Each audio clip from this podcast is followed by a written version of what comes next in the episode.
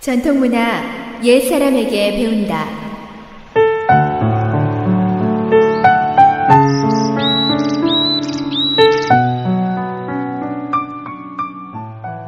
SOH 청취자 여러분, 안녕하십니까? 전통 문화 시간입니다. 오늘 이 시간에는 부처를 비방한 당 무종이 비명 횡사하다 라는 이야기 한 편 전해드릴까 합니다.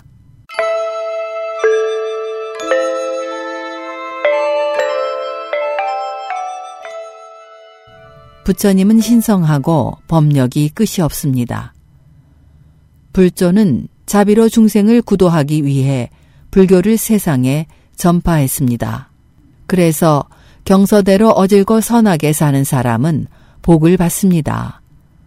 그러나 욕망으로 마음이 어두워진 사람은 손에 잡히지 않는 복을 믿지도 않고 부처님을 비방하고 고의로 경서를 훼손하며 불경, 사원 등의 해를 가하다 악보를 받았습니다. 오늘은 그 예로서 당나라 무종이 급사한 이야기를 들려드리겠습니다. 당무종 이염의 제위 기간에 장안성 북쪽에 높이가 10여 장이고 둘레는 수십 아름가량 되는 주나라 모강의 고분이 있었습니다. 당무종 회창 6년 어느 서생이 밤이 이슥해서 이 능 아래를 지나는데 바람을 타고 두 사람의 소곤거리는 소리가 나지막이 들려왔습니다. 서생은 깜짝 놀라 수풀 속에 몸을 숨기고 두 사람의 동태를 살폈습니다. 마침 보름달이 환하게 비추고 있어 짧은 소매에 두건을 쓴 두 사람의 모습은 볼 수 있었지만 그들이 무슨 이야기를 하는지는 똑똑히 알아들을 수가 없었습니다. 이때 별똥별이 떨어지듯 공중에서 한 사람이 호련히 날아와 사뿐히 내려앉았습니다. 이 사람은 붉은 관복에 관모를 썼으며 손에는 홀판을 들었는데 마치 성왕묘의 신상 같았습니다. 그 사람은 우렁찬 목소리로 말했습니다. 묘지기는 어디 있는가? 빨리 나와 나를 맞이하라. 그러자 조금 전에 소곤거리고 있던 짧은 소매의 두 사람이 앞으로 나와 머리를 조아리며 공경하게 말했습니다. 성왕신께서 여기는 어인일이신지요? 저희에게 분부가 있으신지요? 자네들은 며칠간 이곳에 남아 이 묘를 계속 지켜야 할 것 같네. 자네들과 교체될 사자가 일이 있어 이곳에 올 수 없다네. 감히 저희가 그들이 왜 제때에 못 오는지 여쭤봐도 되겠습니까?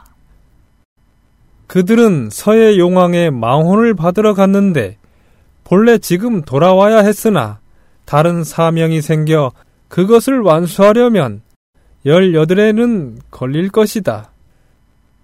예정에도 없던 일이 18일이나 걸린다면 무슨 대이변이라도 생긴 것입니까?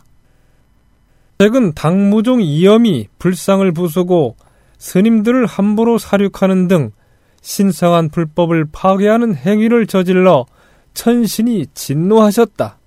그 벌로 그의 남은 수명 12년을 제하라는 명이 내려졌다.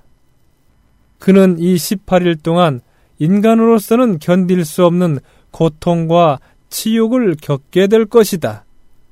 이것은 사람이 부처님을 비방하고 그 제자들을 사륙한 응보이다. 말을 마친 성왕씨는 올 때처럼 공중으로 솟아올라 빛을 발하며 사라졌습니다.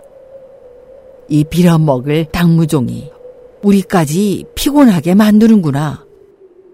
묘지기에 투덜거리는 소리가 들리는가 싶었는데 갑자기 바람이 세차게 불더니 어디로 사라졌는지 더는 그들의 모습이 보이지 않았습니다.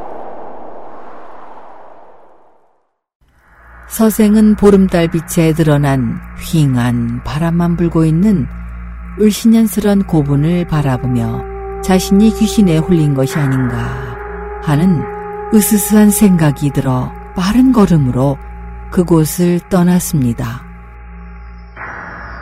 집에 돌아온 서생은 감히 누구에게도 입을 열지 못하고 오로지 밖의 소문에 귀를 기울였습니다. 이틀이 안 되어 장안성에 황제 병을 고치는 의원에게 후한상을 내린다는 방이 붙었습니다. 그리고 서생이 고분에서 이상한 광경을 목격한 그날부터 꼭 18일이 되던 날, 당 무종이 타계했다는 소식을 접했습니다. 당 무종을 치료한 의사에 따르면 당 무종이 걸린 병은 듣도 보도 못했던 괴상한 병으로 온몸에 종기가 가득 나고 그것이 문드러져 악취가 진동했으며 눈이 튀어나오고 입에서는 피가 흐르는 무서운 병으로 당무종은 고통을 견디지 못해 밤낮으로 울부짖었다고 합니다. 훗날 서생이 목격한 성왕신과 묘지기의 이야기가 세상에 퍼지자 사람들은 진정으로 신과 부처의 신성함을 함부로 침범하면 반드시 그에 따른 응보를 받는다는 것을 알게 되었습니다.